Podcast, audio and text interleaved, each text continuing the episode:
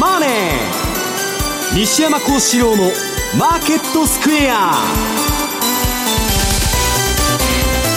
こんにちは、西山孝四郎と。こんにちは、マネースクエアのTsuratakamiですと。こんにちは、アシスタントの若林理香です。ここからの時間はザ・マネーフライデー、西山孝四郎のマーケットスクエアをお送りしていきます。さて、この時間の日経平均株価ですが、現在445円35銭高い 38,603 円29銭ということで、前場に 38,865 円丸6銭というのをつけて、あと、史上最高値まであと50円ほどというところにまで迫ったと。首の皮1枚ですね。これ分かりやすい相場で、こんな高値見えてるんだから当然投機筋がやりに来るから、そんなの通過点に過ぎないんだけど、まあちょっと外人の爆買いがちょっと今日はね、あれおとらしいのか何なのか押し戻されまして、はい、でまあ今日植田さん国会出てきて、まあ何もせんと、要するにこの前なんだっけ 0.1% 金利上げた後は、正常化した後は何もしないって言っとるんで、はい、当然バブルでしょうと、いうことでね、まあ日本はその現代貨幣理論ですね、MMT でまあ臨転機回しまくって、行くとこまで行くというね、まあインパール作戦やってますんでそれはまあ賞味期限があるんだけど、はい、少なくともアメリカの大統領選挙まではね、もう1年ぐらい前からこの番組で言ってる、その金利上げないんだから、はい、それはまあバブルするし、アメリカの方が日本人のね新NISAとか爆買いでバブルしてるわけですから、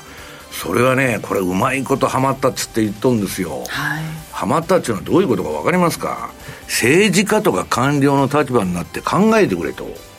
新NISA買ってるのね、オルカン一択とかね、あと SP500 か、まあ、せいぜいちょっと変わったことをする人でもナスダック100でしょ、はい、日本株大暴落しましたと、NISAで大損しましたと、そんなことになったらね、政府何やってんだと、日本企業何やってんだ、日銀何やってんだって文句が出るじゃないですか、はい、オールカントリーとか SP500 買っといて、客が買っといたら全然関係ないでしょ、日本株何やってるんだとか、お前らどういう政策やってるそりゃね、自己保身にたけた人の考えることはね、官僚的発想っちゅうんだけど、はい、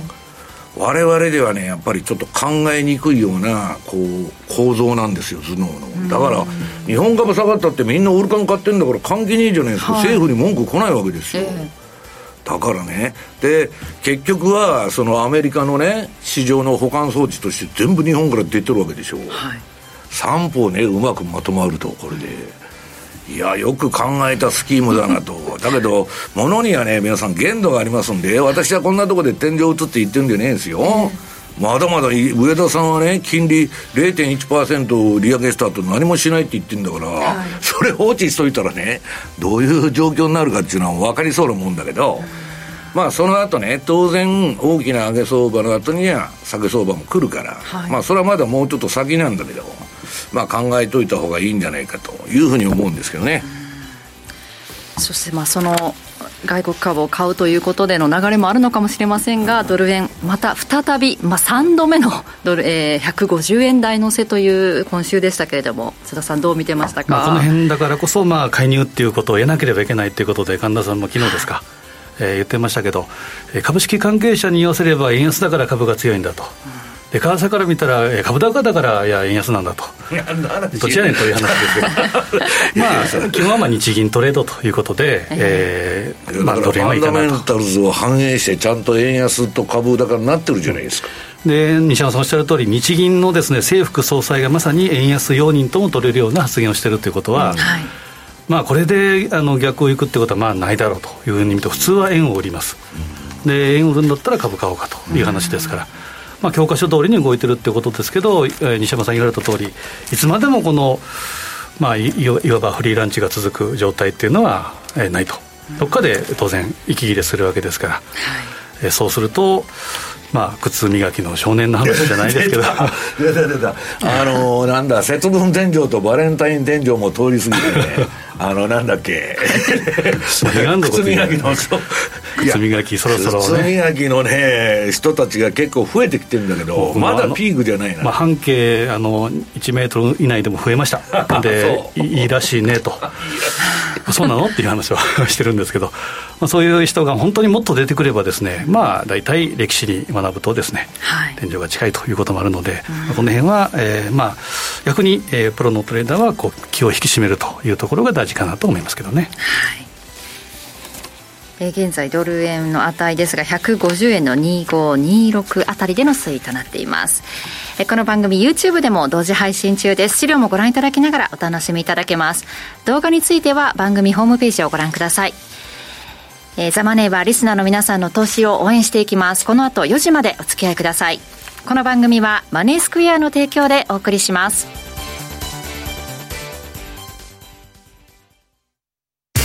番組アンカー経済ジャーナリストの町田哲です。アシスタントの杉浦舞です。金曜午後4時は1週間の世界と日本のニュースがわかる町田哲の深掘り。気になるニュースをとことん掘っていきます。激動する時代の中で確かな視点を持つためにも町田哲の深掘り、ぜひお聞きください。月曜夜10時30分は週刊日経トレンディークロストレンド。日経トレンディと日経クロストレンドの編集長が今旬な話題やキーワードを解説します。週刊日経トレンディクロストレンドは毎週月曜夜10時30分、ラジコタイムフリーでもどうぞ。おはようマーケット、加納内彩子と浜田節子が東京株式オープン前の朝8時から投資に役立つ情報をコンパクトにお伝えします。海外市場の動き、気になるニュース、1日の情報チェックはこの番組からスタート。おはようマーケット、平日の毎朝8時からマーケットサイン。マーケットサインのコーナーです。まずは現在の主要通貨ペア見ておきます。ドル円150円の2425、ユーロ円が161円の6569あたり、ユーロドルが 1.07 の6063での推移となっています。今週の為替市場の振り返り、津田さんからです。為替市場といいましても今はやはり株式市場ということで、繰り返しながら日経平均89年の大納会に迫る、あと50円ですか、私も個人的に言うと高校生ぐらいでしたけど34年前ですからね。これは89年の株価今やっとんですよ、日本は34年でこう戻ってきたんです。それもさ、銘柄も3分の2ぐらい変えて有料銘柄ばっかり入れたんですよ。3分の2入れ替えて、なんでこんな時間かかってんだろうと思って不思議な気がするんですけどね。私も思い起こせば本当に学生から社会人の時はですね、株がずっと下がってるこのデフレの時代でずっと仕事やってきましたけど、ちょうどそこからもう戻したということで、ただ行ってこいですからね、34年5年でね、本当にそういうその当時の皆さんのお話結構聞こえてきますよね。入ったところだったとか、34年前に戻れたんですよ。でもね、34年前の方がバブってました、はっきり言って。そうですか。全然今のスケールがね、全然違う。あの頃の会社良かったですよ。どんどん予算もあるし経費もあるし、何やってもやれと。もう買えば上がるみたいな。私が高校時代に憧れた世界。それね、間違いでは秋林さん。当時ね、大手証券から中小証券までね、あの狂乱のね、80年の代後半の100年の1回のバブルだったんだけど、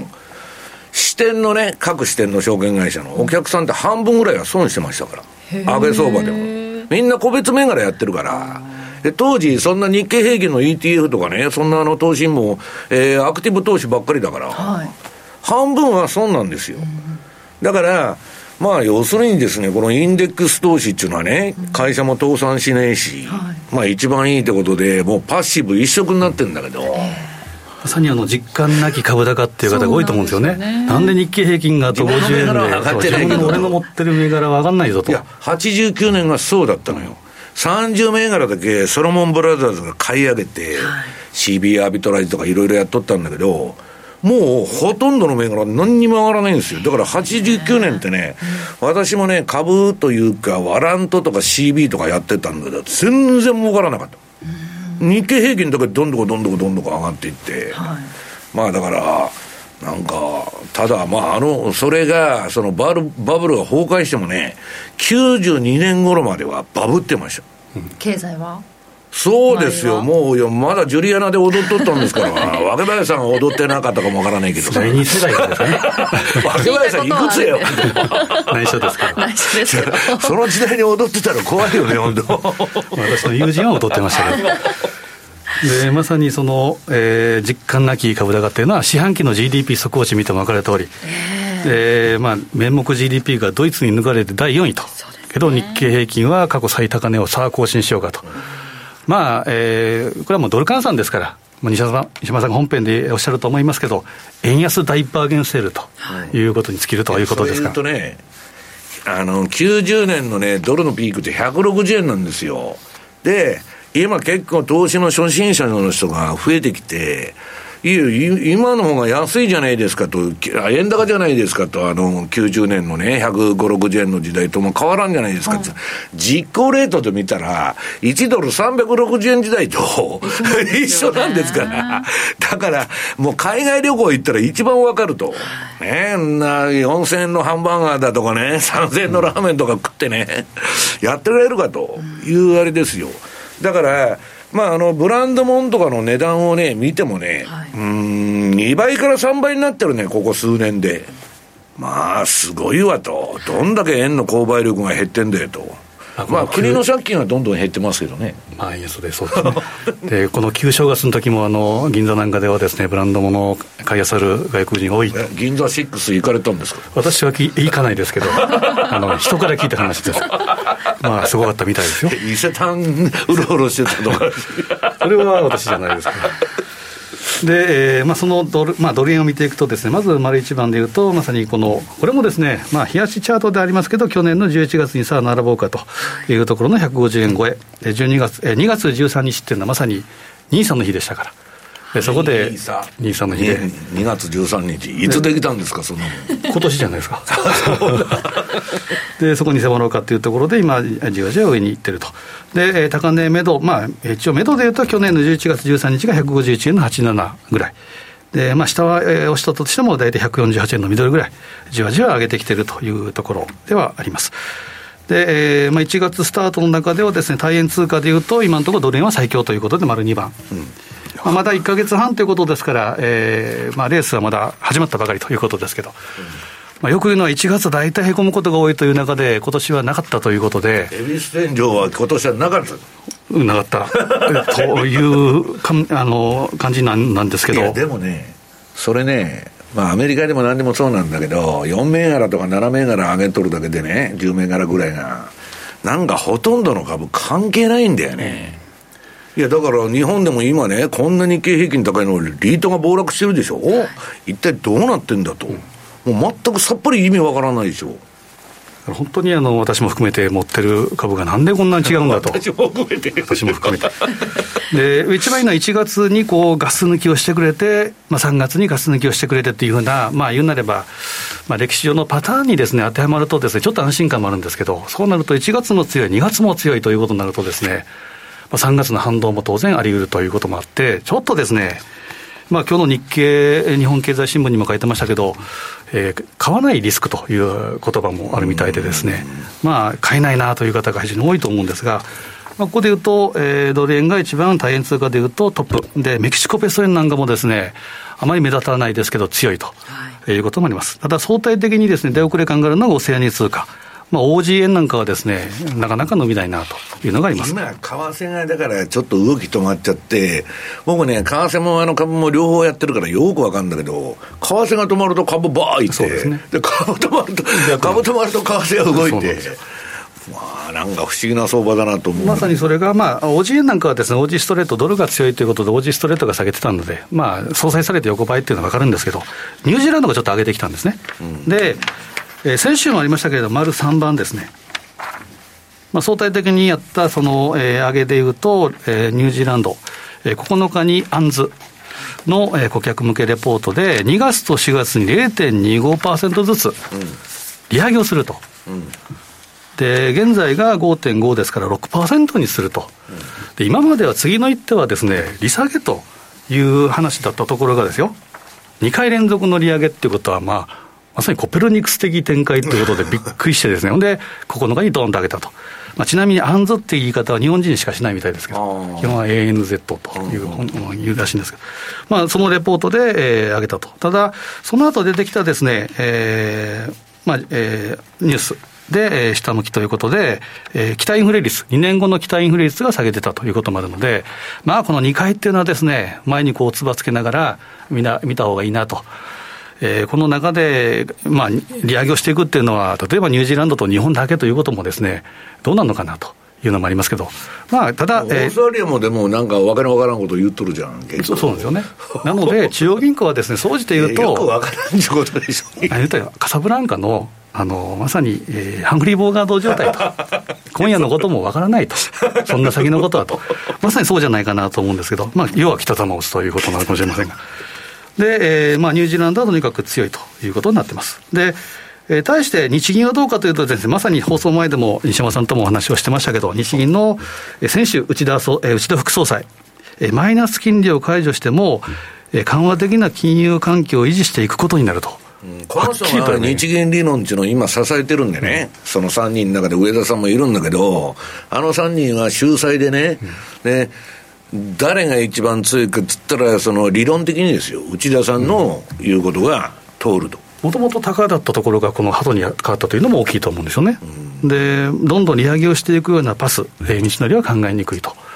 で植田さんも衆議院の予算委員会で、緩和的な金融環境が、当面続く可能性が高い、マイナス金利解除後もということは、いやマイナス金利解除はもう規定路線であると。ただ、実質 GDP 速報値機能出ましたけど2期連続マイナスということはリセッションに入ってるじゃんね。リセッションの範疇って考えてもいいので都合のいいデータ出してきたということですか日銀に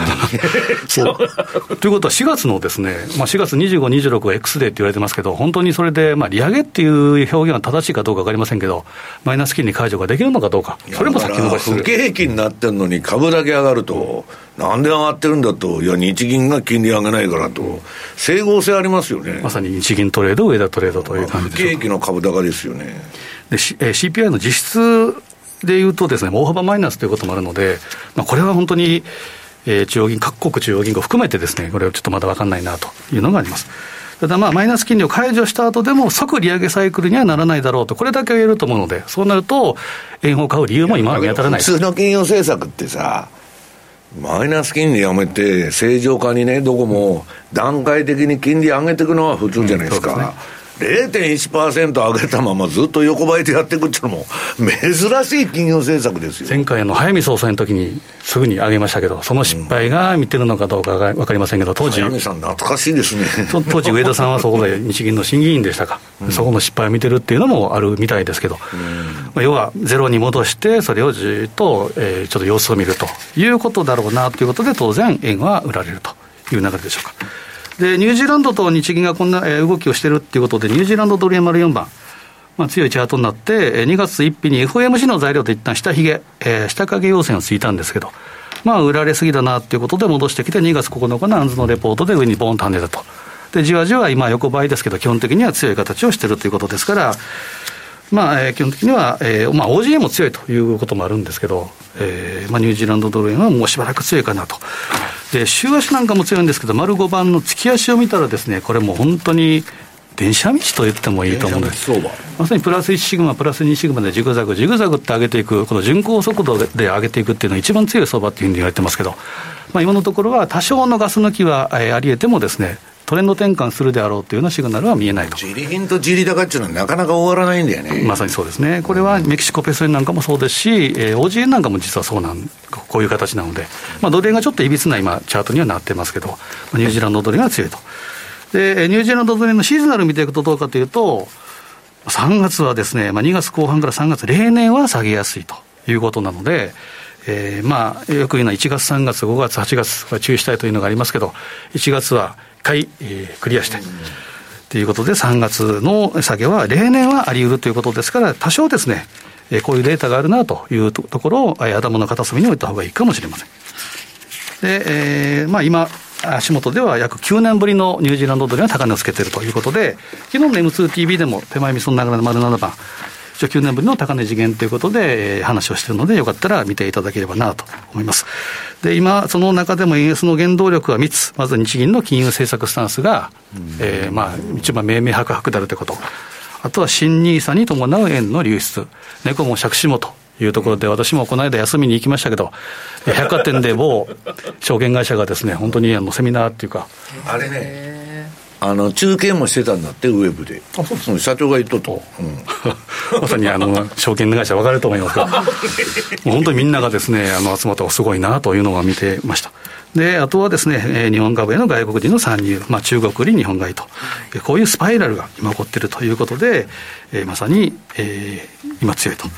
で丸8番、ただデータで見るとこれも日経平均でいうと225、3月はちょっとこうへこみやすいということもありますし、丸9番ニューヨークダウ見てもこれもですね、やっぱり3月で仮に3月下げたらもうそこは、狙っていってもいいのかな、環境が変わらないという前提であればですよ。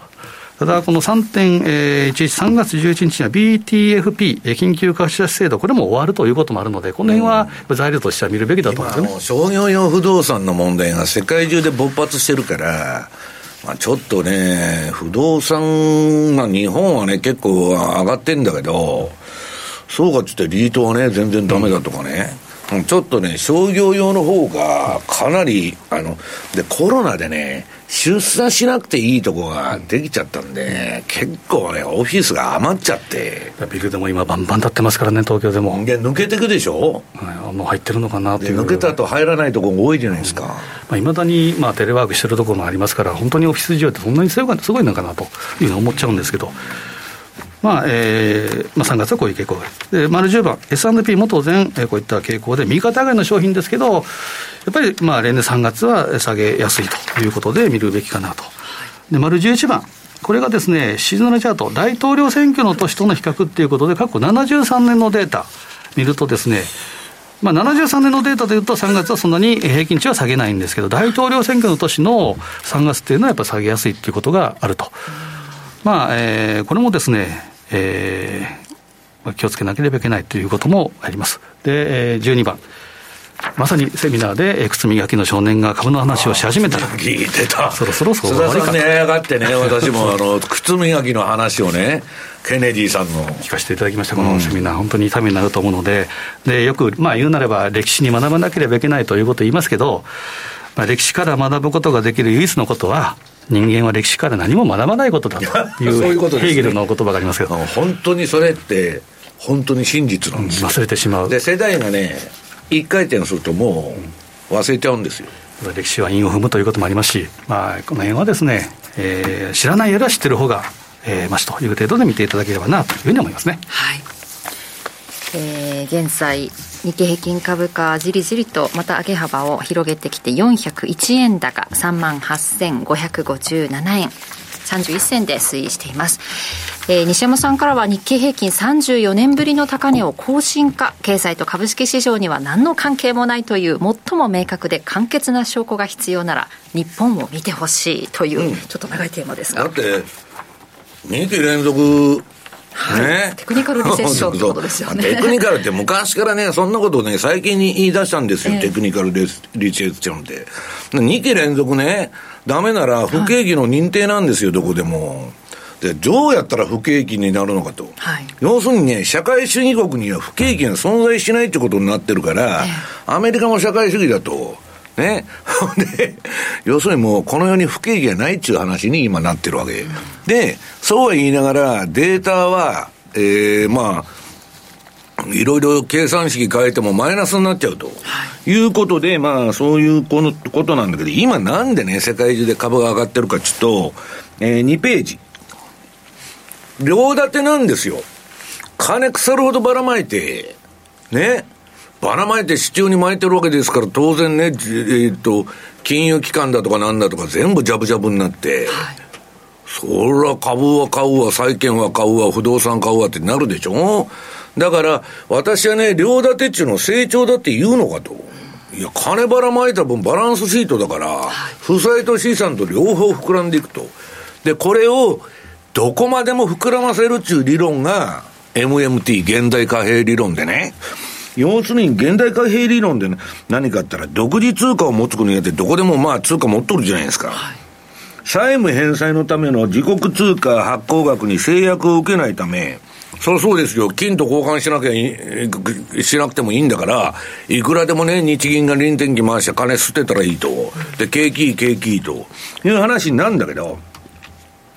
まあ、だからそれで財政破綻は起きないんだと。で、常にツケは、将来世代に先送りするというやり方なんだけど、これはね、日本円って何かっつったらね、1万円差とかそんなのに、あんなもんに、借用証書なんですよ、国の。で、みんなが1万円の価値があると信じとるから、1万円なんであってね。まあ、そうでないとブツブツ交換になっちゃいますから、効率が悪いと。だから、金っちゅうのは生まれたんだけど、要するにですね、政府への信頼とか日銀への信頼が失われると、要するに、立ち行かなくなると。要するに通貨の下落や輸入物価の上昇を通じ深刻なインフレと経済の大混乱が発生する恐れがあるから、こんなまあ経済理論でないと言われてるんですよ。だけどどこも今世界中社会主義になったから MMT をやってるんですよね。でまあこんだけアメリカ30ね4兆ドル突破して、まあ要するに3ヶ月に1兆する1兆ドルずっと増やしてんだから、はい、そら普通に考えて株上がるでしょうと。で、まあ恐ろしいのはね、今アメリカの、一戸建て住宅の 44% はファンドが持っとるっちゅうんですよ。個人が買っとんじゃないの、津田さん、本当皆さん。みたいな。どんな世の中だよと。それでね、若い人はもう金か、議論があってね、だから1億何千万でも今夫婦2人でね日本人も働いてんだから1億ぐらいのねマンション買えるんだって言ってる人が結構いるんだけど、そんなもんね夫婦2人働いててですよ、揚林さん津田さん皆さんどっちか失業するかもわからないじゃん。またリーマンショックみたいなのあったら払えるんかいと、はい、いう話でね、未来永劫に今の環境が続くとしたらそれは払えるかもわからないけど、だからね私はね昔銀行から言われたのが年収の5倍以上は返せん言うとったんですよ。それ正しい昭和のあり方だったの。それが80年代のバブルでね、昨日ね6000万で買った浦安のマンションが次の冬売ったら1億で売れたと。1日に4000万もかかるそういう時代をやったわけで、今はまあそこほど、ひどくないけどね、まあ、ただねもう都内ではね平均価格が億超えてきてますんで、マンションも、はい、日野さんが言っとったはもう都内買えないからみんなこれから郊外買うんじゃねえと。県境またいじゃうとまだね、なんとかこうローン組んでやっていけるみたいな今状況らしいんですよ、はい、だけど上田さんがこれ以上金利を放置してこんな政策やってね、日経平均4万5千円、5万円と、ね、不動産が1億5千万平均になりましたとなってきたら、はい、そりゃね、私は社会問題になって、何やってんだ上だと、こんなバブルを起こしやがってと、すごいことになってくるわけですよ。だから私はね、まあ、資産バブルの中でも株はね上がったり下がったりなもんまあ大したことないんだけど、不動産バブルはね引っかかったらもう一生もんだから、まあちょっとね、恐ろしいなって思いはしてんだけど、3ページまあ金ばらまいてるんで SP500 も上がってると。でこの鋭角的な上がり方にしたらね、最近のまあ日経平均もそれは上げるでしょうと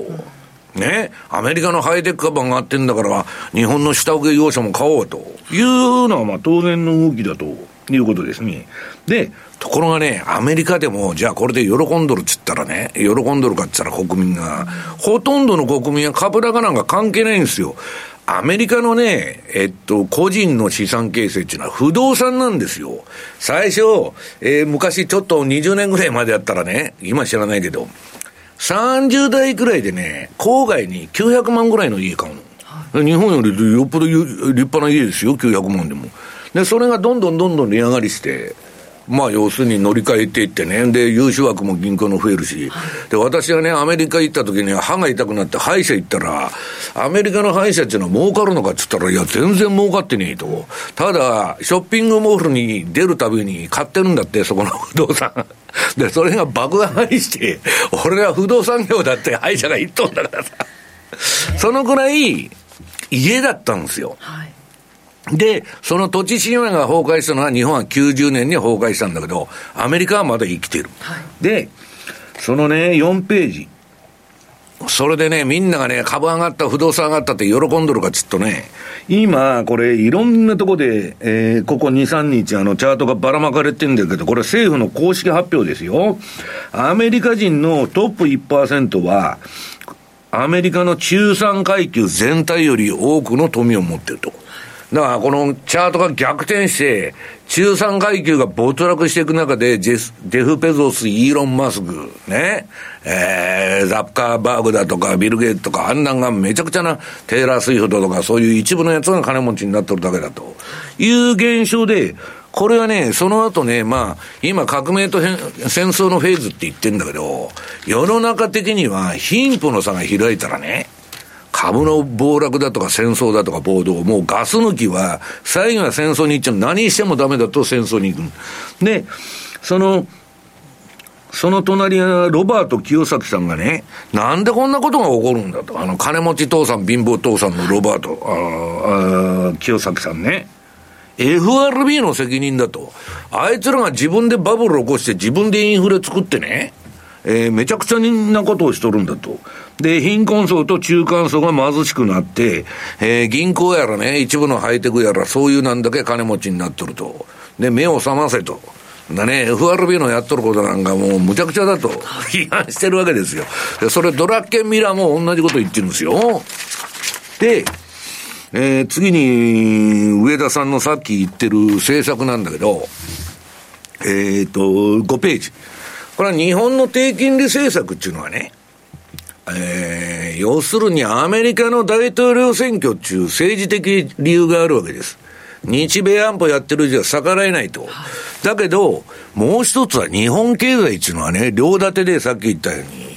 資産と負債を両方膨らます経済運営なんでその、経済運営を借金に依存している以上金利なんか上げたら壊滅的な事態じゃないですか。だからこんなもん自分からは上げようがないんですよ。だから私はねそれでも上げろっていう事態にどういうふうななんやかんやと言い訳を作って上げないわけうだうだだけどねわけばやさんそこら辺のマンションが3億円でないともう買えないと、はい、一体上田何やってんだと俺は家買えないじゃないかと一生ね、この会社で働いて生涯賃金のね、不動産が2倍もしとるとふざけんなっていう話になってくるわけ。そうするとようやく、日銀もね世間からのバッシングには弱いですから、金利上げようかと追い込まれちゃうわけ、はい、自らはやりたくないんだけどで、まあそういう中でドル円のはまあ今ね、6ページ。介入警戒があるから止まってるだけなんですよ。その、さすがにまあ鈴木さんにね、あれ誰だったっけ今の財務大臣。もう名前も忘れちゃったよ。鈴木さん。鈴木さんか。神田さんだよ。はい、神田財務官。鈴木はさんは政治家。神田さん最近あんま出てこないんでさ名前も忘れちゃったんだけど昨日久々に出てきました、ね、そうここのところ出てきてるじゃん6ページ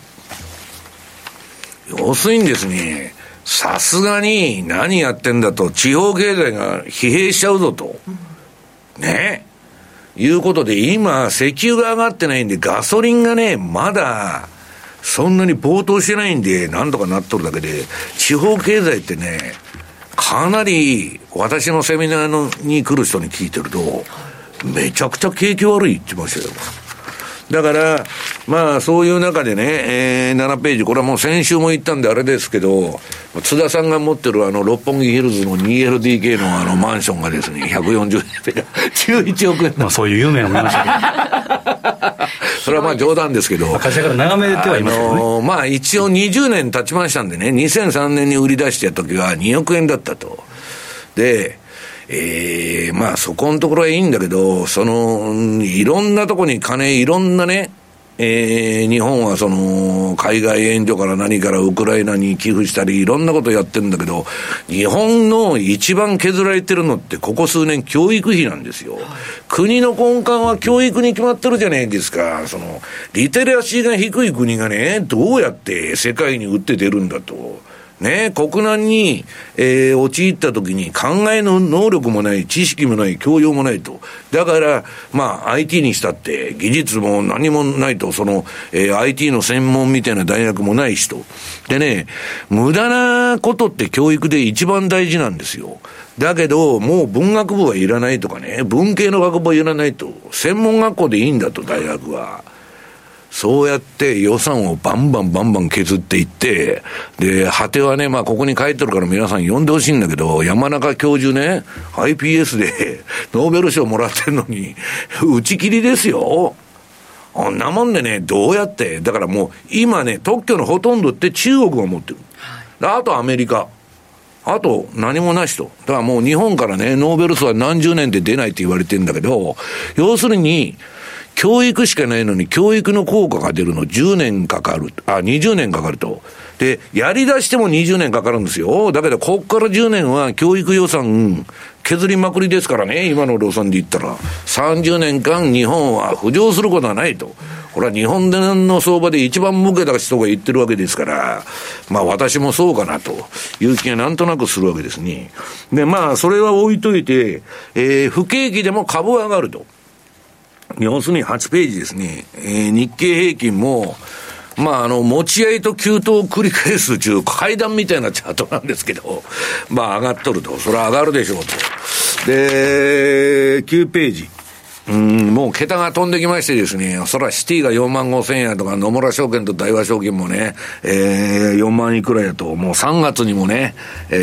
なんだ、バンバン、まあ、かなりの株価になるんじゃないかという景気いい話が聞こえていると。ところが、その横を見るとですね、海外の報道では、現在景気後退に入っている国、日本、イギリスと、ね。で、その下が、日本は予期しての不況に陥ると。予期してないんだから、日銀が緩和を続けるためにね、わざと悪くしてるんですかって電話かけてくる人がいるんだけど、運用者で。知るか、そんなもんと。内閣府とかね、そういう統計作っとるところに聞いてくれと。でね、この2期連続で済むかと思ったらさ、津田さん、10ページ。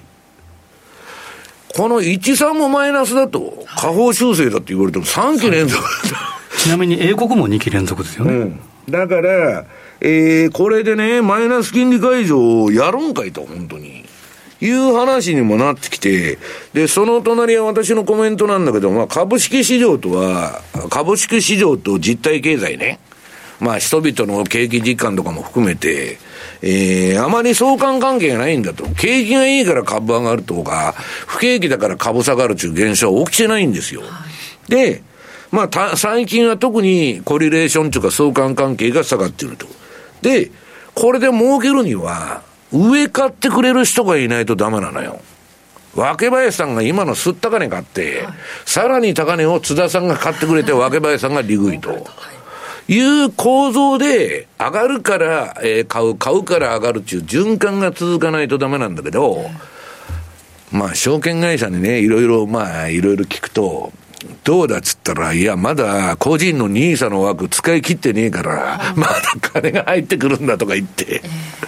いやまあいつ埋まるのか知りませんけどね、私は。そんな話もあると。で、11ページ。これはなんだっけ、ゼロヘッジの記事か、日経平均が史上最高値を更新する中、日本は景気後退局面に入ると。これ若林さん、こんなん見たらエコノミストとかアナリストって 何しにおるんですか。景気悪いっつってレポート発表して日経平均バン上がっとるやないかと。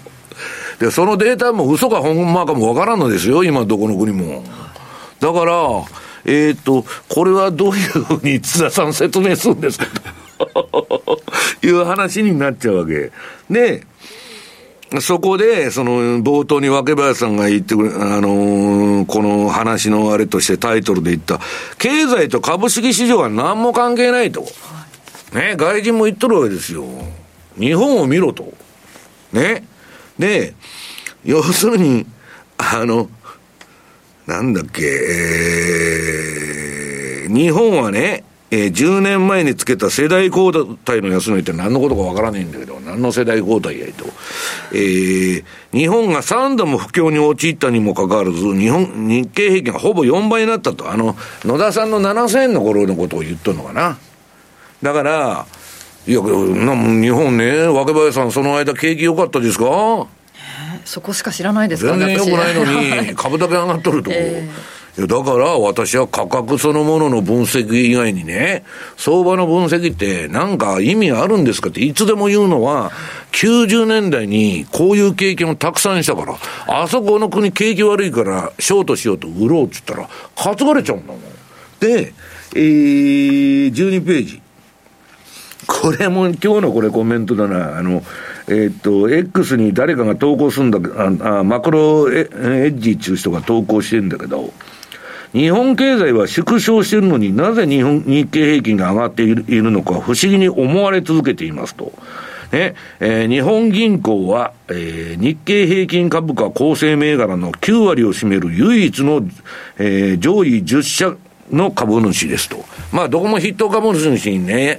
ファーストリテイリングから何からなっちゃうと ETF 買いで。で、日銀はまた日本の、これ上場 ETF のことだと思うけどの約 75% を完全に所有していると。で、内田さんもね、当然やめるべきだと、金融正常化の時には ETF 買いを。だけど今持ってるのはウラン言うとんですよ。で、市場からこんだけ株吸い上げちゃって不動株は全くないから、まあ今ファーストリテイリングも今日なんかあそこの値動きで何千円が上がっとるとかね、そういう話出てんだけど、要するにだって100あるものがね、普通の株式で、アメリカとかもそうですよ、みんな株主バラバラだから。日本は持ち合いだとかね、機関投資家だとか日銀だとか GPIF、はい、そう吸い上げたら不動株なんか 10% もないって言ってましたよ。これで日銀は売らないって宣言してんだから、はい、じゃあ買いたくても買えない状態かもしれないってことですよね。外国投資家はその代わり、そいつらがあと残りのね、何割か持ってる機関投資家とかが一斉に売り出したら、今度逆の現象が起こるんですよ。これだけ集中して株と一緒ですから、急騰して急落するっちゅうね。だからこんなことやってて、で最近議論になってるのは、給料上がらないと、もっと給料上げろと。いや、そんな金はないと。自社株買いとね、配当出さなきゃいけねえからと。いや、会社っていうのは何？お宅の会社は株を上げるために経営してるんですかと。従業員は関係ないんですかと。アメリカみたいになってくるの、株を上げるためにリストラしようと。ね、10% ぐらいリストラしようとか2割切っちゃうとかね。まあ全部株価市場主義になってると。で、面白いんだけど、世界の、要するに債務っていうのは307兆ドルあるんだって、今。で、GDP もそれと同じだけ増えてたらいいんだけど、GDP のね、336%、要するに借金の方が3倍多いと。こんなもん成長しとるって言えるんかいという話なんですね。で、13ページ。これね、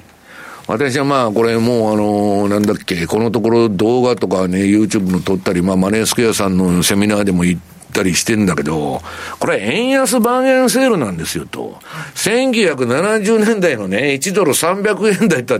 だった時代の為替と同じだから、外人から見たら何見ても安く見えるとね、恐ろしく安いと。だから株も不動産も買いだと。で、それはそれで外人の爆買いで上がるんだけど、じゃあ日本経済がいいんですかって言ったら、全然関係ないでしょと。我々は円の価値がね、暴落していって、円の購買力がどんどん落ちていってね。だから個人消費も伸びなくなっちゃうから、GDP がね、マイナスになって、マイナスっていうか、景気後退に陥っちゃうということになるわけですよ。で、私はね、これをいつでも言ってるんだけど、金融インフレ、今みたいに資産バブルですよ、早い話は。これに国が積極的に加担した場合、歴史を見たら全部失敗しとる。一時期良くても、最後は打ち返しが来てね。で、なんでそうなるんだっつったら、さっきから言ってるように、資産バブルしちゃうと、真面目に働いてる人が家も買えない。生活が苦しい。食品も上がってる。誰も給料は上がらないと。そういう事態を招くから、要するに実質賃金の減少でね、大衆の生活水準が落ちちゃうと。そんなもんね、社会問題になるに決まってるじゃないですか。だから、それでもね、助成金や補助金や、給付金やってまだ巻いとるんですよ、日本も。それを負けなくなったら、金ばらまけなくなったら、もう弾圧するしかないという統制経済みたいなことになってくる。配給制とか。で、まあ私はね、このまま植田さんがこういう政策を続けたら、そういう時期が来ると思ってる。で、14ページ。まあこれいつでも見せてる週足チャートですけど、もう高値見えてんだから。ね。今回の、上げのステージは円安誘導と PBR1 倍割れ撲滅運動。で、新NISA。ね。新NISAでも日本からは全部海外行っちゃいますから、実際にはまあ外人の爆買いなんですけど。で、次、15ページ。まあここにまとめて書いてあるんだけど、まあ今のこのバブルの物語っていうのはね、今日経平均もミーム銘柄のようになって、外人の不動株のない中、外人がね、爆買いしてきて、まあ、都心の不動産も全部海外勢の買いなんですよ。日本人でね、買っとるのは医者がね、ちょっとおるぐらいで、ほんと少ない。で、私は不動産屋に聞いたんですよ。でね、びっくりすることに不動産ファンド、景気いいのかと思ってたらこんだけバブってるから、みんな顔が曇ってるの。もう世界中商業用不動産に行かれてるから、ついこの前までは景気いい言っとったんですよ。今ね、黙っちゃうんですよ。いやーなんか変な世の中だなと。で、まあここに書いてますようにね、まあ低金利と円安によって日本の資産バブルがこのまま進めば貧富の差が社会問題になると。家も買えませんと、私は真面目に働いてるのにと。で、結果的に日銀が大幅な利上げに追い込まれることになると。そうすると当然ですね、フリーランチは終わると、宴が終わるということでですね、まあそのタイミングはいつなのかって言ったら、まあ津田さんが靴磨きの現象を発見したらですね、またそこで報告してもらうと。まだね、靴磨きの熱狂までは私は至ってないと思ってんで、はい、はい。結局日経平均株価は大引けでは329円30銭高 38,487 円24銭で更新しなかったのかな、更新いかなかったんですね、はい、今日はなんか日経平均更新して特番だっていう話だったんだけどこの後鎌田さんに伺ってみたいと思いますここまでマーケットサインのコーナーでした。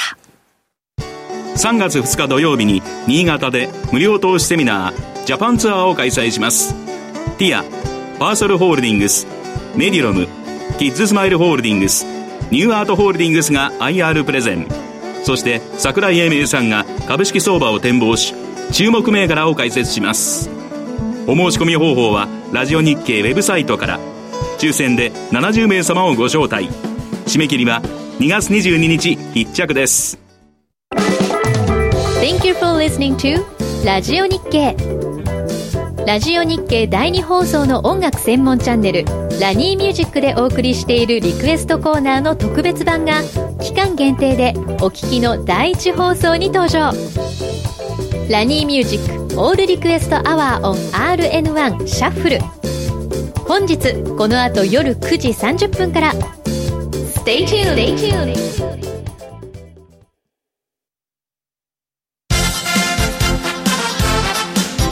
トゥデイズマーケットです。今日一日の株式市場の動きについて鎌田新一記者にここから伺っていきます。よろしくお願いします。よろしくお願いします。今日更新するかなと思っていましたが、あと50円ってところまで行きましたよね。行きましたけれども、38,915 円というところですけどね。はい、失速して結果329円30銭高。これはですね、はい、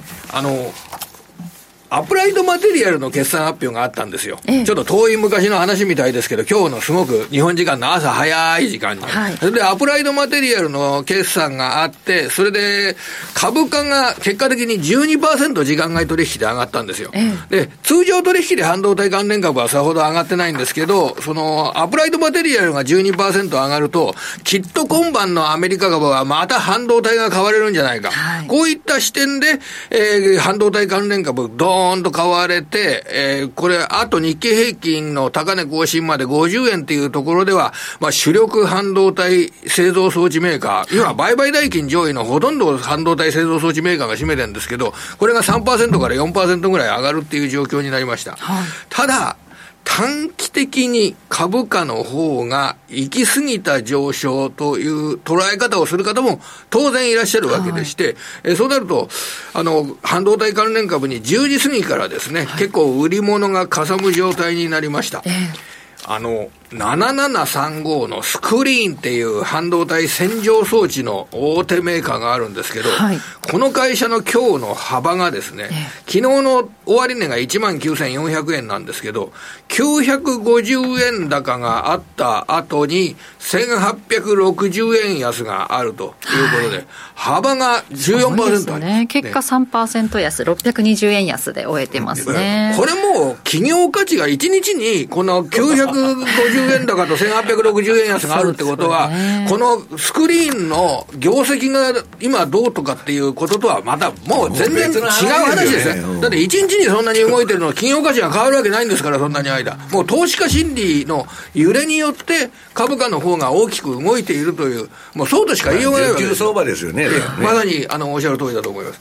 でただ今日の収穫は値上がり銘柄数が数多いですよね、はい、で半導体関連株が波乱になって、乱高下するっていう状況になると、じゃあ日本株これ厳しいかなっていうような時に、まあ、総合商社株ですとか、はい、あるいはエネオスなどのエネルギー関連株ですとか、あるいは東京海上などの保険株、高配当利回り株ですとか、そのあたりはしっかり上げて、はい、でバリュー株の動き、PBR の低い株の動きなどが、まあ、良くなって、こちらが上がって、トピックスの上昇率の方が日経平均よりも高くなった。なるほど。だからこういう株式市場の方が、うん、確かにここのところね、株が上がってるっていう人多い、日経平均上がってても値下がり銘柄数のが多いなんてことありましたけれども、今日は 83% 以上が値上がりしているということで、売買代金も6兆7000億円ぐらい。いやー、これはすごいですね、6兆7000億円で、はい、ずっとここまで5兆円が続いてましたけど、これはもう6兆7000億円売買代金ができて、例えばこれから先も5兆円以上といったものがスタンダードになった場合、今信用取引の改ざんの規模がようやく4兆円をちょっと割るっていうような規模ですけど、はい、これ売買代金がこれだけスケールがでかくなった場合は、リスクを取って、はい、株を買ったり売ったりするっていうような、そちらの取引などの比率っていうのが高くなる可能性っていうのはこれ出てきますね。今日は幅広くじゃ買われたということですけれども、はい、まあ、半導体中心にね、引き上げてきてくれたところもありますが、ここからじゃあ何を材料に、そして来週はまたこの更新する動きと、来週はですね、はい、月曜日アメリカ株が休みなんですよ、はい、だから月曜日アメリカ株が休みですから、これはトレーディングマネーがアメリカで仕事ができないということなので、もともと需給のいい日本に月曜日にお金が結構向かってくる可能性はあります。月曜日火曜日アメリカの市場が月曜日休みなんで、悪材料が出ないんですよ、はい、その意味で月曜日火曜日の日ばかりトレーディングが結構日本で活発になる可能性はあります。そうか、そう、上海も、ね、ずっと閉まってまして、新設による伴った休場というのは明けますから、はい、中国勢アジア勢も、ね、そうですね、戻ってきますし、で21日が Nvidia の決算です、はい、ね、そうすると20日に Nvidia の上値を買うっていうことは控えますよね、これ。なんかね、上と下と、鎌田さん、11% のボラティリティなんだって、オプション市場が送り込んだ。そうなんですか。で、今の時点で NVIDIA の1月締めの3ヶ月決算が、その3ヶ月で200億ドルの売上高が会社側計画。でも200億ドルそのまま出てきたんじゃ、おそらくこれ、1ヶ月半で 50% 株価が上がってますからね、NVIDIA。500ドルから700ドル。ああ、スーパーマイクロコンピューターに比べたらおとなしいもんですからね。ああ、スーパーマイクロコンピューターってあれ、9倍ぐらいになってるんですよね、株価ね。まあ、AI 関連はやっぱりそういう状況ではあるんですけど、でも、大幅高もあれば大幅安もあるっていう可能性のもとでは、やっぱり一回、ポジションは外すっていうんでしょうかね。上値を買うっていうのは控えるような可能性ってあるかなと思ってます。まあ、利食いたいですけど、まだナンシー・ペロシが持ってますんで、みんなね、辛抱して持ってるらしいですよ。はい、そういうわけで、来週、アメリカ市場が月曜日休みということが、これ、ミソですね。その分日本に集中してくるってことはまた高値多いじゃないですけれども、最高値更新っていうのも早々にありそうでしょうかね。月曜日鎌田さんが特番に出る非常にこういう動きをね、前もって私が、はい、来週の月曜日はこうなって火曜日はこうなってるなんてことが言えたら、はい、今こういう仕事やってないんじゃないですか私は。そういうセリフオール街の映画にもありましたね。それを予想するというのは、これは先月ですよね。だけど言うときは言ってます。はい、昨日から言ってることは NVIDIA の決算発表で大幅高も大幅安もある、はい、大幅安のリスクがある以上は一回利益確定売りっていうか、上値を買うこと自体を半導体主力株で一服するんじゃないか。はい、それはメインのシナリオとして持っていきたい。サブシナリオはアメリカ市場が休みなので、じゃあ日本で稼ごう、今日本で稼ぐときには買いで入るか売りで入るか、買いで入りますわね。休みだと鬼の飯沼にいつでも日本が上げるじゃないですか。それがありえますよ。で、買いで取るか売りで取るかって言ったら、今買いで取るのが日本株ですからね。だから休みだから日本株が高値を追うっていう可能性はあるんでしょうね。あるかもしれない。可能性は何でもあります。なるほど。はい、じゃあ月曜日はそのプレジデントデーでアメリカ全市場休場で、水曜日21日の NVIDIA の決算、はい、こちらに注目したいなということでございました。ここまで鎌田記者にお話を伺いました。どうもありがとうございます。マーケットを簡単に振り返っておきます。日経平均株価、今日は329円30銭上げて 38,487 円24銭続伸して終えています。そしてトピックスは 32.88 ポイント上げて 2624.73 ポイント、日経平均トピックスともに34年ぶりの高値を更新ということで、前は明林さんいくつだったんですかということになりますね。何歳でしたかね。そして東証グロース市場250指数、こちらも上げて 27.55 ポイントのプラス 753.25 ポイントです。そして東証リード指数、こちらなんかさっきね西山さんおっしゃってましたけど、こちらは 12.59 ポイントの下落で 1714.61 ポイント相場でしょ、となっていますね。そしてプライム市場の商い固まっております。売買高は22億417万株、売買代金は6兆7212億300万円、値上がり銘柄数は全体の 83.9% で1391銘柄、値下がり銘柄数は全体の 14.3% で237銘柄、変わらずが29銘柄となっています。商品市況です。直近の国内金先物は 1g9681 円、57円高 0.59% のプラス、直近の東京原油先物は1キロリットルあたり 73,420 円。こちらは1220円高 1.68% のプラスとなっています。ではここからはアメリカ市場について西山さんからです。はい。そうですね、アメリカもの方ももうバブルにバブってまして、これ何ページだ？17ページ。はい、RSI が97と、あんま見ないんですよね。RSI って100までしかないんですよ。はい、97つけた銘柄が最近あんのかって言ったら、あるんですね、1銘柄だけ。ミーム銘柄の、あれなんだったっけ、あれなんだっけ、忘れちゃったよ、ツイートしといた、ボロ株でね、はい、掲示板の連中が操作してた銘柄があるんだけど、ビデオショップのことですか。そうそうそう、あれなんだっけ、そうそう、ゲームストップ、ゲームストップか、そうそう、ボロ株ですよ。ミニストップっていうミニストップ、コンビニですね。いやいや、ゲームストップが、まあ、狂乱のあれでね、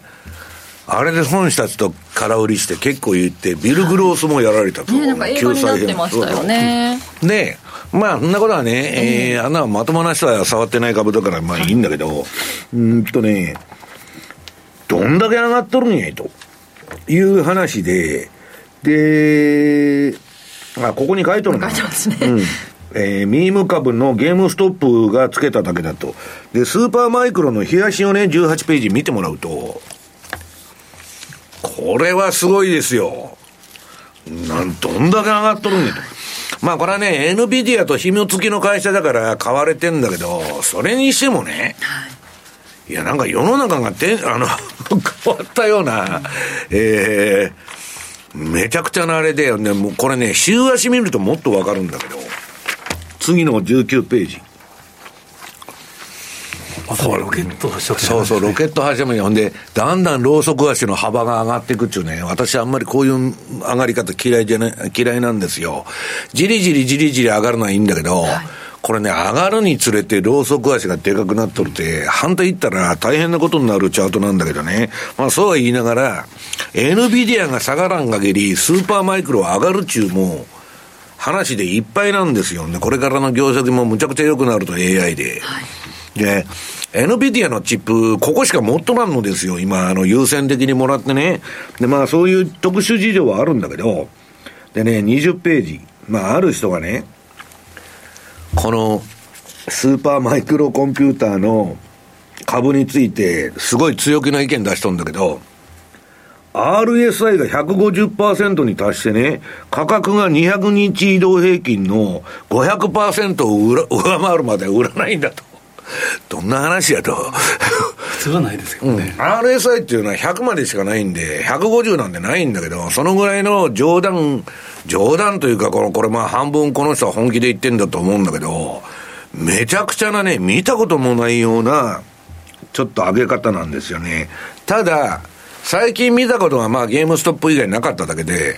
私が相場の世界に入ってもう37年も経つんで、こんな話いくらでもあった昔から。で、まあボロ株はともかくね、有料銘柄だけ言うと、その隣、コダックだとかね、まあイーストマンコダックってもうまだやってるのか。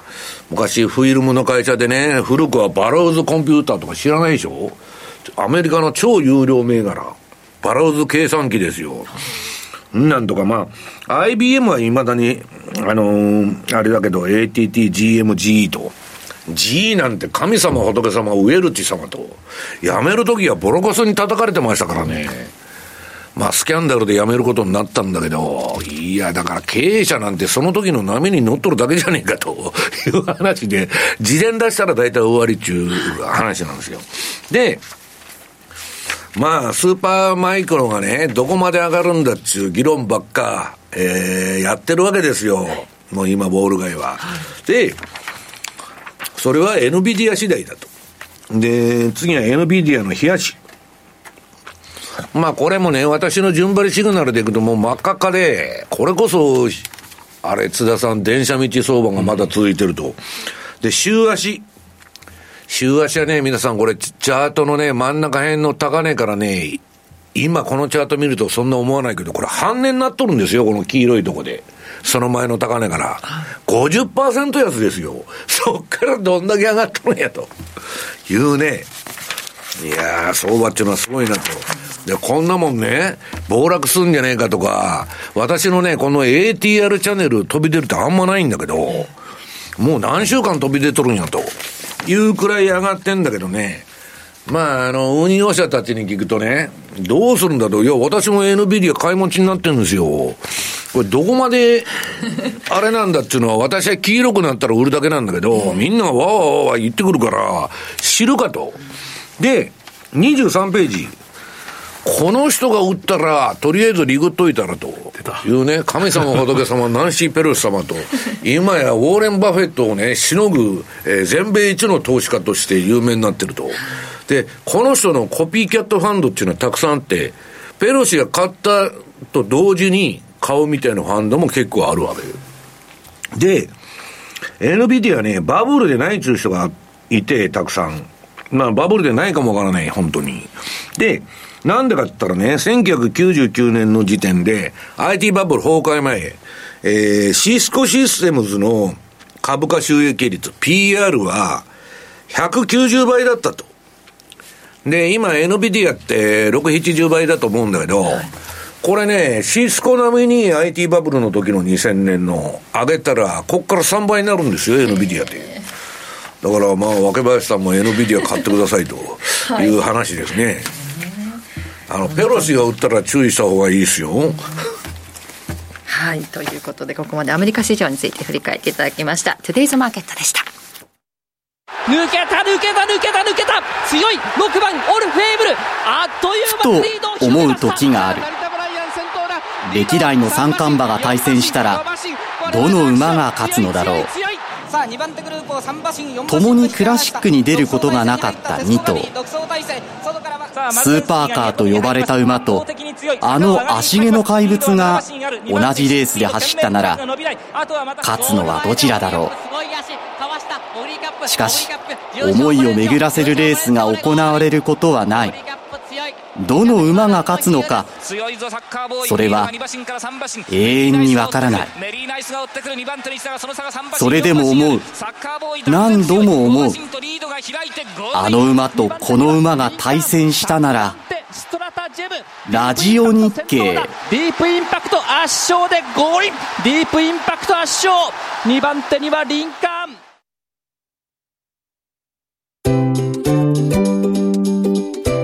マネースクエアトラリピーボックス。トラップリピート、トラップリピート、僕の名前はトラリピー。トラップリピート、トラップリピート、それを略してトラリピ。マネースクエアといえばトラリピですが、そのトラリピをもっと日常のトレードで生かすためのトラリピの活用アイディア、今日はマネースクエアから高尾さんに来ていただいてます。よろしくお願いします。よろしくお願いします。さて、先週言ってたね、ニュージーランド材料が出たりした分の動きが今日反映されるかどうかというところですが、はい、今回パフォーマンスの方がですね、2月13日終了時点といったところで持ってきているので、まあ、OG9 のダイヤモンド戦略見ていただくと評価損がまあ4000もない状態ですと、はい、なので、まあ、パフォーマンスについて 166.14% といったところでどんどんパフォーマンス更新していっているような状況になってますと。で、ユーロポンドの方が今ちょっと下がってきているといった状態なので、トラリピには珍しい評価損じゃなくて評価益が出ているといった287円、はい、うんはい、まあ、この辺りとかで逆に言うとドルカナダがちょっと上がっている時の、はいはい、数値が載っているので、ドルカナダだけ評価損がですね約10万円弱と出ているような形になりますと、はいはい、バランスが取れた運用というところはこの世界戦略3通貨複合といったところでいいんじゃないかといった数字になってますね、うんはいはい、なのでちょっとチャートの方、追加ペア見ていきましょう、はい、まずは OG9、はい、OG9 ですね、はい、これがですね、一旦はちょっとじりじり上がってくるのか、それとも、下がってくるのかみたいなところ、三角持ち合いみたいな、一回下抜けたよね。そうなんです、はい、うん、下抜けてくれたので、お、これは勢いがつくんじゃなかろうかといったところがあるんですけれども、どうなんでしょう。津田さんの方から、はい、お話があったとは思うんですけれども、やっぱり28日、ここで、本当に利上げがあるのかどうか、というところが注目材料に、はい、利下げじゃなくて利上げというところがもう利下げと利上げ間違いじゃないかといったところ、最初アンズのデータがレポートが出た時は思ったんですけれどもと、はい、やっぱり現地の銀行だから何か結構さ、オーストラリアとかニュージーランドはブレまくってんですよ、はい、日本だけですよブレないのは。何があっても金利上げないと、うん、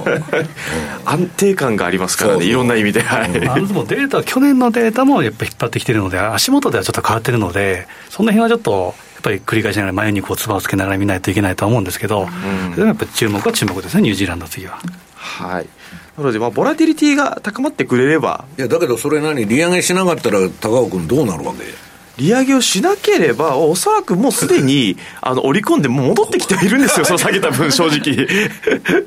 あまりオーストラリアも結構まだ利上げみたいな含み残しとるからこれ戻したんじゃねえの。そうですね、ニュージーランドのちょうどインフレ予想1年後2年後とかのデータ自体がちょっと弱かった、うん、そのあたりかなとは思ってたりはするんですけれども。なるほど、はい、それで利上げするっていうのも変な話で、そうですよね、そうなんですよねもうやっぱりないんじゃないのかなみたいなところで、まあ、戻してきてるんじゃなかろうかとは見てはいるんですけど、うん、ちょうど今日とかですかね、はい、オアソーさんの、はい、話があったというところではやっぱりインフレに対しては 2% に持っていくためには、手段を講じていくような話があったというところ、特に利上げするとか利下げするみたいなところの直接的な話はなかったのかなとは思うんですけど、はい、高でも後でもなかったという感じですね、はい、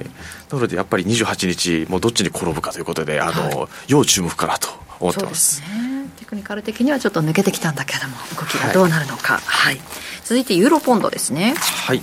でユーロポンドこれがですねちょうどもう本当に真ん中戦略の真ん中ですね 0.85 付近まで降りてきているところと、はい、でこれもユーロが売られているような形になって下がってきているところではあるんですけれども、ちょうどイギリスのデータが出てきたところで少しだけはちょっと週足チャートでほとんど動いてないように見えるんですけれども、はい、またこの 0.85 を割り切ることがなく戻ってきたと、うん、はい、なのでどちらかというとこのままもうちょっと上げてポジションを持ってスワップを貯めたいところではあるんですがと、はいはい、まあ、なかなか評価、そんでもなくちょっと評価益みたいなところでうろうろしている、うん、こういう状況ですね、はい、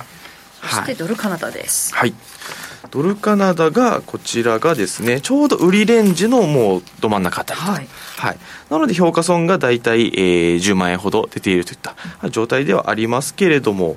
ここから上がるか下がるかみたいなところで、うん、下がってくれると当然利食いをしてくれるんですが、はい、まあ、去年の1年間のレンジの中のちょうど真ん中あたりいるかなと思うので、ここからはちょっと上か下か予測するのがちょっと一番難しいところかなといった動きですねアメリカかカナダかどっちが先に利下げするかっていうことですもんね、はい、アメリカ自体がどんどん利下げ観測が後退と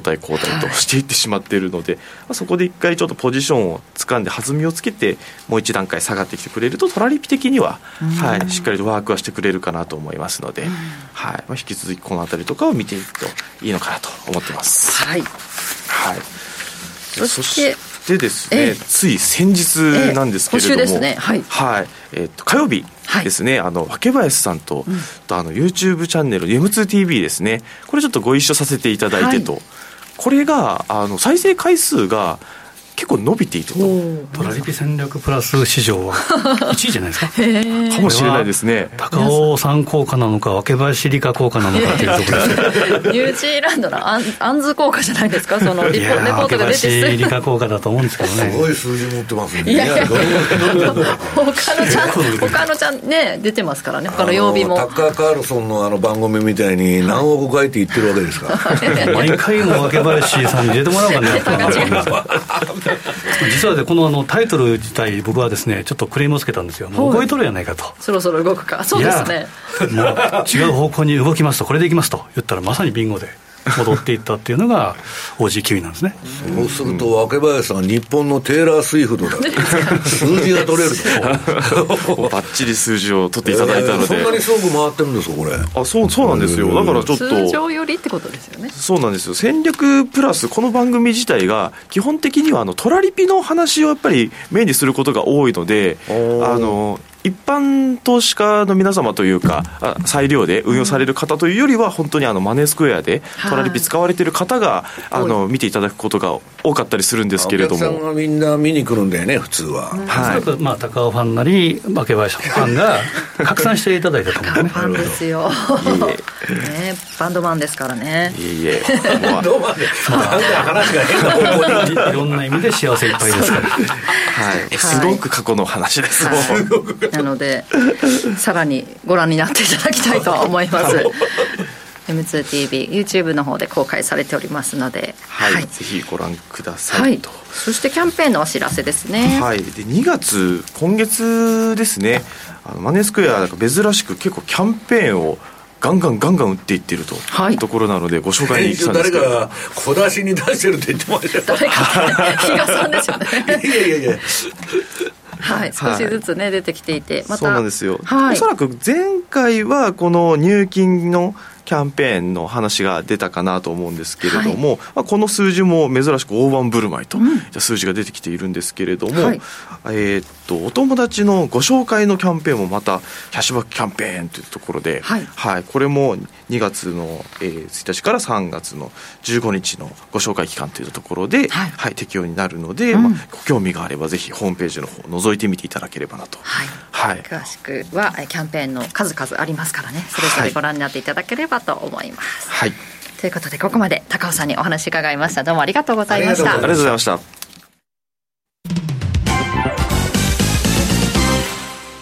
マネースクエア、あなたもマネースクエアのトラリピで FXCFD 運用を始めてみませんか。特許取得の自動注文トラリピなら、発注の手間や時間に悩まされることのない快適な運用をサポートしてくれます。さらに投資情報も充実。投資家の皆様のお役に立つ最新情報を毎営業日配信しております。ザ・マネーでおなじみの西山幸四郎さんをはじめ、有名講師陣による当社限定の特別レポートも多数ご用意。マネースクエアの講座をお持ちの方であれば、すべて無料でご覧になれますので、ぜひチェックしてみてください。今なら新規講座開設キャンペーンも開催中です。講座開設はもちろん無料。お申し込みはおよそ5分で完了いたします。気になった方は今すぐトラリピで検索してみてください。その他にもマネースクエアのホームページやツイッターなどの公式 SNS では運用に役立つ様々な情報をお届けしていますので、ぜひチェックしてみてください。マネースクエアではこれからもザ・マネー西山幸四郎のマーケットスクエアを通して投資家の皆様を応援いたします。株式会社マネースクエア、金融商品取引業関東財務局長金賞番号第2797号。当社の取扱い商品は投資元本以上の損失が生じる恐れがあります。契約締結前交付書面をよくご理解された上でお取引ください。企業トップが語る威風堂々、毎週水曜日夕方4時40分からオンエア。パーソナリティの毎度相場の福の神藤本信之さんが厳選した上場企業の経営トップをゲストに迎え、事業展望や経営哲学などを伺いつつ、トップの人となりにも迫るインタビュー番組です。企業トップが語る威風堂々はラジコタイムフリーポッドキャストでも配信中。ほら聞いてや。ポッドキャストで配信中の番組、高井博明と横川楓のお金の話。資産運用には関心があるけど何から始めていいかわからない、そんな投資の初心者に向けた金融教育番組です。楽しくお金の知識が身につく話をお届けします。ポッドキャストで毎月第2第4木曜日朝6時に配信中。ぜひ聞いてください。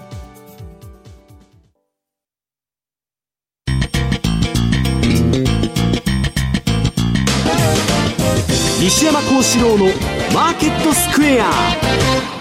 さてマーケットスクエア、今日のテーマ MMT バブルはいつまで続くのかですね、はい、もう現代貨幣理論でね、臨転機負け放題と借金は返さなくていいということで、今アメリカも日本も MMT に邁進をしていると、はい、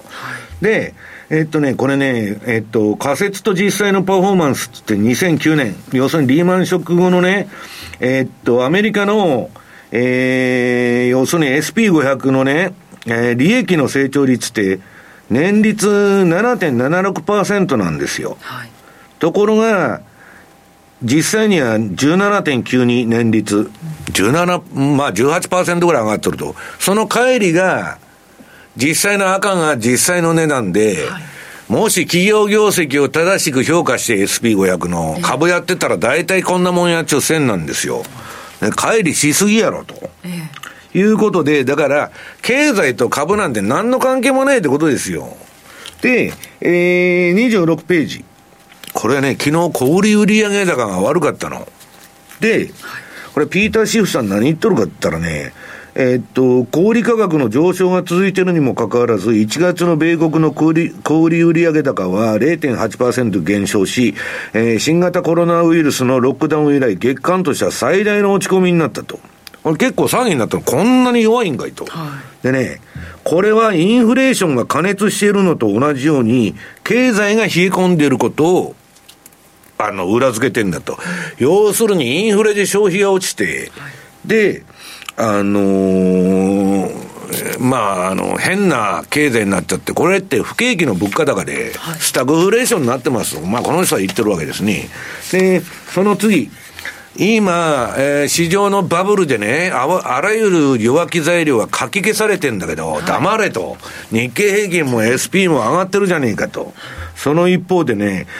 商業用不動産市場のね、社債から何からもうむちゃくちゃ売られてて、そんなもん誰も買ってねえから一般人、はい、誰も報道しねえんだけど、銀行とか機関投資家は真っ青になってると。結構ね、不動産ファンドがあれだけ弱気だった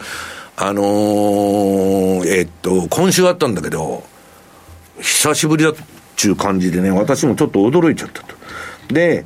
その横はね、ウーバーがスト横目に1兆円の自社株買いと。要するにね、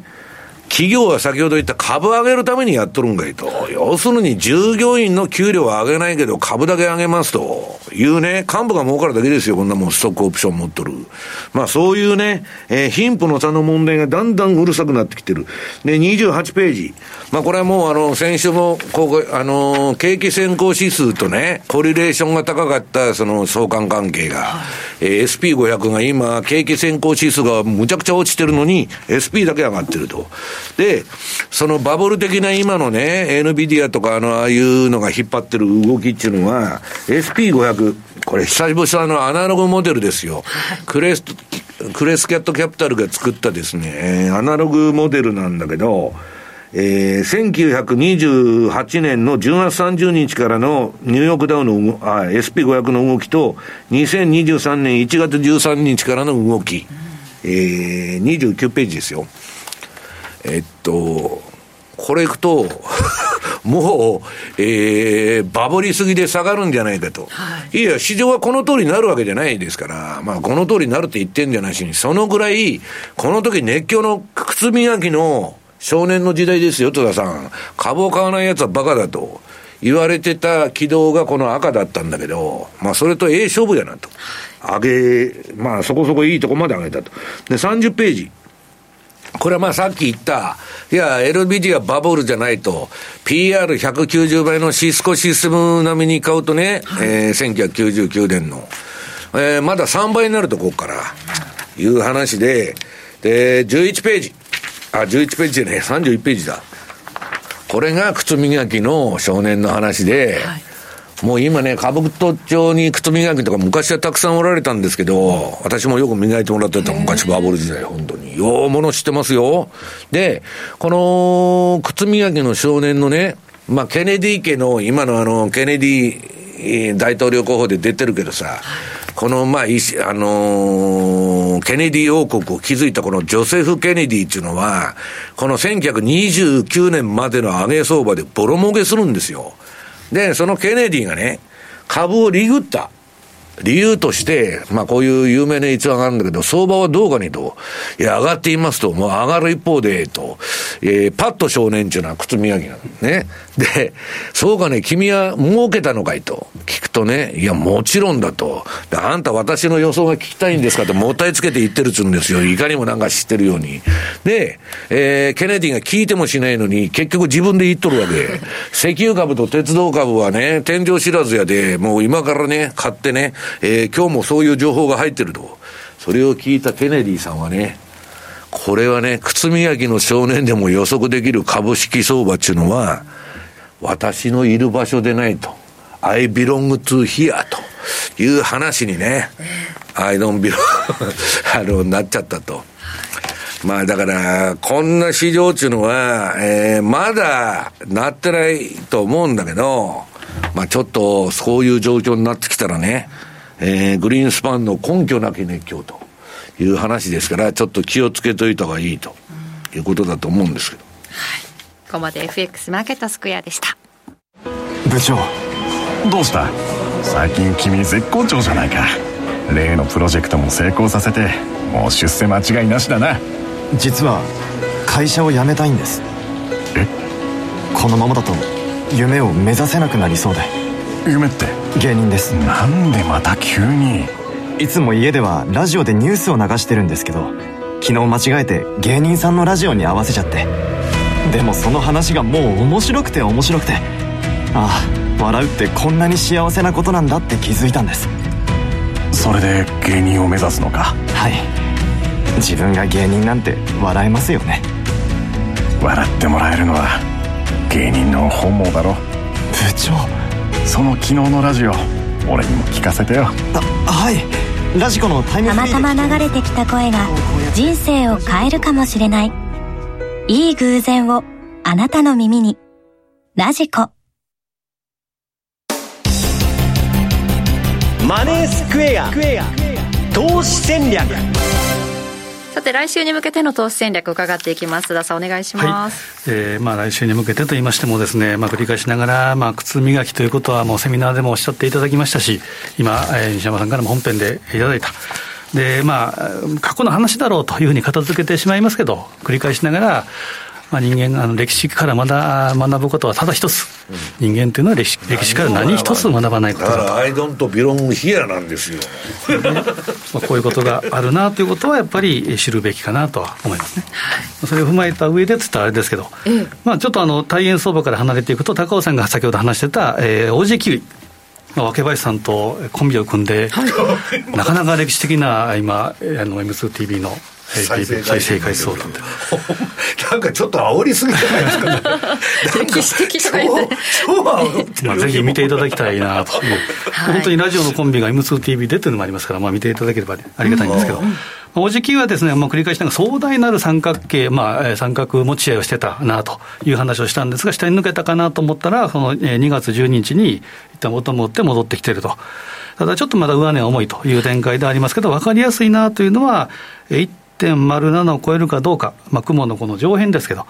で超えていきゃ、200日移動平均線だいたい 1.08 で押し曲げたら 1.06 1.06 から 1.08、数字がきっちりしているので分かりやすいと思うんですが、このあたりを主戦場というふうに捉えていってもいいのかなと、はい、ただ季節的に言うとですね、やっぱり 14 番、大きな流れ、これも歴史に学ぶということでしょうか、過去20年のデータということで、必ず今回もこうなるってわけじゃないですけど、